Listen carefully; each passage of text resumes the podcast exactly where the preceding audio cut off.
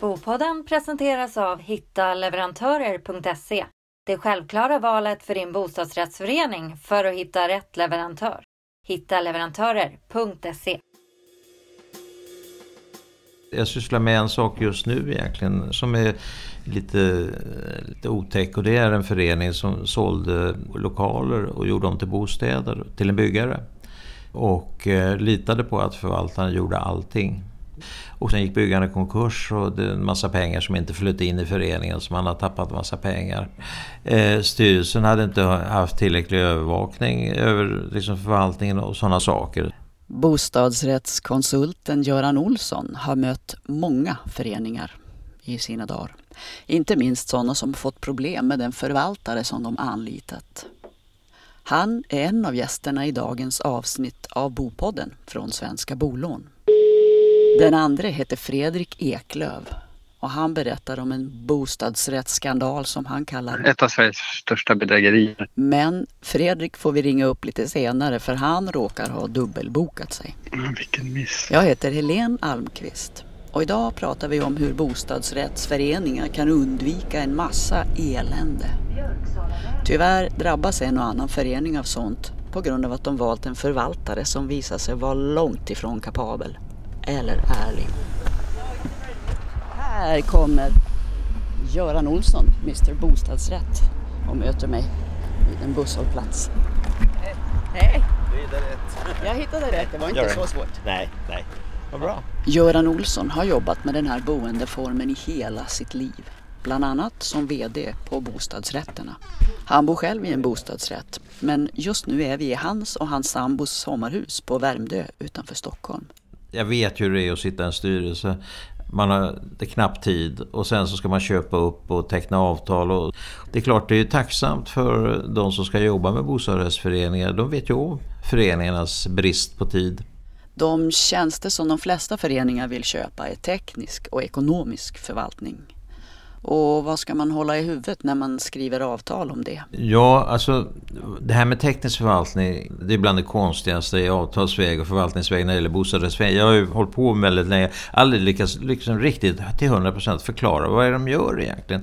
Tanken bakom en teknisk förvaltning det är ju att, att eh, de ska ha tillsyn till fastigheten. De ska gå runt i hus och titta vad som, från enkla saker som glödlampor till rör som står och läcker. Eh, det som är så svårt det är att definiera vad ingår då i eh, mitt, mina pengar som jag betalar. Om förvaltaren ska gå runt i alla fall och med egna, på egna ben gå runt i hus och kika. Men om förvaltaren då lyfter på luren för att ta kontakt med en rörmokare och ber dem komma dit och laga läckaget eller vad det nu är för någonting. Ingår själva det telefonsamtalet i den tekniska förvaltningen eller kommer det extra? Så det är få styrelser som sitter och läser ett avtal så nogsamt så att de ser att ja, men här, vi måste ju skriva in i avtalet att eh, den tekniska förvaltaren också, att det ingår att han ringer till rörmokaren.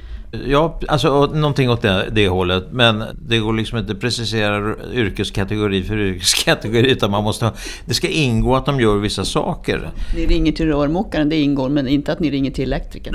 Precis. Och jag tror att de flesta föreningar upplever att det är den absolut svåraste biten. Det står tydligt, eh, vad ska jag betala i årsarvodet till förvaltaren? Men de flesta föreningar som sitter med de här räkningarna sen från förvaltaren framför sig kan ju snabbt konstatera att den summan, den är ju liksom inaktuell. Det är helt andra belopp det handlar om när det kommer till kritan. Det är extra räkningar eller jag ska inte säga extra räkningar, men det är räkningar där nu åker någon form av vidunder till båt förbi där vi sitter på Värmdö. Så då skulle man egentligen, det borde ju då finnas till exempel på nätet någon form av checklista. Ska se till att det där och det där och det där och det där går in så att ni verkligen får in det i avtalet med förvaltaren. Nu ska jag eh, till i ärlighetens namn säga det att det har faktiskt utbildat sig både när det gäller ekonomisk förvaltning och teknisk förvaltning standardkontrakt man har formulär där man liksom rabblar upp allt så här liksom. Men du landar ändå i slutändan på den här lilla detaljen där jag inte vet om det ingår eller inte. Som man alltid ställer sig frågan. Tillämpar de här avtalsformulären så har man väl kanske kommit en bra bit på väg. Och fler förvaltare använder detta. Det tycker jag. Eh, sen är ju varje förening speciell och eh, eh Eh, jag skulle säga så här, du ställde frågan ursprungligen, vad är det viktigaste? Och jag undrar om egentligen inte svaret när det gäller teknisk förvaltning, svaret på den frågan är som motfråga då som förening, det är vem är det som vi kommer att få som kontaktperson? Vem är det som ska göra detta jobb konkret? Honom vill vi, honom eller henne vill vi träffa. Och här har man ju chans faktiskt att kanske ta in referenser från andra föreningar och höra hur fungerar den här personen? Så det tycker jag är centralt. Nu kommer vi att få lite vatten. Tack. Vill du ha glas jordgubbar till? Ska du ha det? Ja, ja det tänkte det. Ja. ja. Mr Bostadsrätt, som Göran kallas ibland, går iväg till köket för att fixa jordgubbarna. Och då passar jag på att slå en signal igen till Fredrik Eklöf i Malmö. Fredrik? Han är numera ordförande i bostadsrättsföreningen IDA. Innan han flyttade in där så hade de råkat i rejält finansiellt trubbel. Varken den dåvarande styrelsen eller den ekonomiske förvaltaren hade skött sitt uppdrag särskilt bra. Det vi visste när vi tog över var att från medieuppgifter, det vi visste från medieuppgifter var att föreningen förmodligen hade blivit blåst på 250 miljoner kronor under ett par års tid. Som är då Sveriges förmodligen största, ett av Sveriges största bedrägerier. Och det som hade stått i tidningarna var att det var förmodligen styrelseledamöter inblandade, för detta vicevärd och ett antal entreprenörer som jobbade med föreningen. Men vi visste inte vilka. Var det tidningarna som upptäckte det? Ja, det var någon kombination av eh, att revisorn, den nya revisorn hade börjat ställa frågor som styrelsen inte kunde svara på. Och sen var det en boende som lyckades komma in i styrelsen som hade försökt det under ett par år. Och då fick se räkenskaperna och såg hur, att det var ännu värre än vad han trodde. Men då var det alltså eran dåvarande ekonomiska förvaltare som inte hade en särskilt bra koll? Ja, det tycker jag. De borde ha agerat tidigare. Hur gick det för den styrelsen? Förre ordföranden blev häktad och satt häktad i tio månader tror jag innan han dömdes för grovt mutbrott. Och den har inte vunnit laga kraft än och är överklagad. Och en annan styrelseledamot dömdes också. Och sen är det de flera andra är fortfarande misstänkta för grov trolöshet. Men det har inte blivit någon rättegång av det än. Så man kan väl säga att den här styrelsen inte beviljades ansvarsfrihet sen? Nej, precis. De beviljades inte ansvarsfrihet och vi har stämt dem på, jag kommer inte ihåg exakta beloppet, men någonstans över 70 miljoner kronor. Vi tänker oss inte att få tillbaka pengarna från dem, men däremot behöver vi göra det för att aktivera föreningens ansvarsförsäkring. Apropå att flera är misstänkta för grov trolöshet så har åklagaren inte kunnat ta upp det ärendet än eftersom vicevärden varit spårlöst försvunnen och till och med internationellt efterlyst. Fast nu har de hittat honom så åtal är på gång. Hur som, Fredrik Eklövs bostadsrättsförening Ida i Malmö är stor. De har över 700 bostäder. Nu har de skaffat en ny ekonomisk förvaltare av förståeliga skäl. Och till andra föreningar som är på väg att göra det så berättar han lite om hur de gjorde. Dels letade de efter en ekonomisk förvaltare som var proaktiv, eh, som var aktiv och som och ambitiös och som alltså aktivt ville sänka kostnader och aktivt kollade upp, är det här rimligt att det kostar så här mycket? Och så såg de till att träffa många företag och de var noga med att kolla upp dem på alla möjliga vis. Via bolagssiffror, årsredovisningar och med referenser. Eh, vi frågade också efter kunder som inte var nöjda med dem. och när man väljer så tänker jag, det är ju så mycket eh, beroende på vilken människa som sitter där och gör själva jobbet. om det är en pigg och vaken person eller någon som är trött och tycker det är tråkigt så får vi helt olika resultat. Så ska man undersöka det också. Hur pigg är du? ja, precis. Men det är ändå huvudansvaret ligger ju ändå hos oss i styrelsen. Och att det är vi som godkänner fakturer, vilka fakturer som ska betalas och så. Och där är vi väldigt mycket mer aktiva än vad tidigare styrelser var, än vad kanske de flesta styrelser är. Och där upptäcker vi att vi sparar pengar på att bestrida fakturer fortfarande. Alltså det, vi kan komma överens med någon om att det här ska kosta tusen kronor per lägenhet och så gör det det några gånger och sen börjar det komma fakturer där de tar 1500 kronor per lägenhet. Man tror väl inte att man blir blåst så att det är mycket som går förbi och vi har missat saker som vi sedan upptäckt. Men shit, det här, de har fakturerat oss för grejer som ska ingå i avtalet och eh, till exempel. Mm. Är det inte lite läskigt att vara ordförande i en sån där när man tänker på vad det kan hända att du kan åka i finkan? jo, fast eh, då får man ha lite annat uppsåt än vad jag har. Med de orden lämnar vi Fredrik Eklöf i Malmö. För nu är bostadsrättskonsulten Göran Olsson här igen med jordgubbarna. Ja. Men han har inte bara dem i handen utan även en del tips på hur föreningar kan tänka när de shoppar runt efter en ny förvaltare. När man ska teckna ett förvaltningsavtal och eh, gör förfrågningar liksom till ett antal förvaltare så måste det vara en, som en del av denna förfrågan att få reda på hur deras eh, försäkringar ser ut.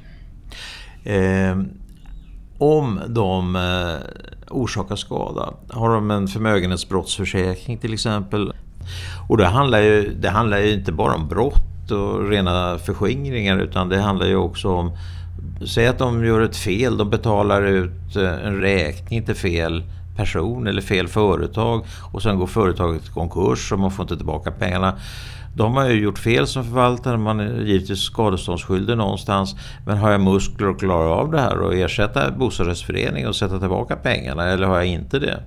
Bör man även titta på hur mycket pengar de har i sin eh, plånbok? Ja, eh, det är fullt rimligt att eh, det företag jag ska anlita som förvaltare att man gör en studie av deras balansräkning. En sak som man eh, måste fundera på, också väldigt, väldigt viktig sak, det är hur hanterar de föreningens pengar? På vilket sätt ligger de hos förvaltaren? Går det rakt in i den allmänna konkursen så att säga, i verksamheten i, hos förvaltaren och snurrar runt utan liksom vara avskiljbara på något sätt? Eller eh, är det klientmedel? Ungefär som advokater och mäklare har separerade pengar från klienter som ligger skyddade från advokatens eller mäklarens konkurs.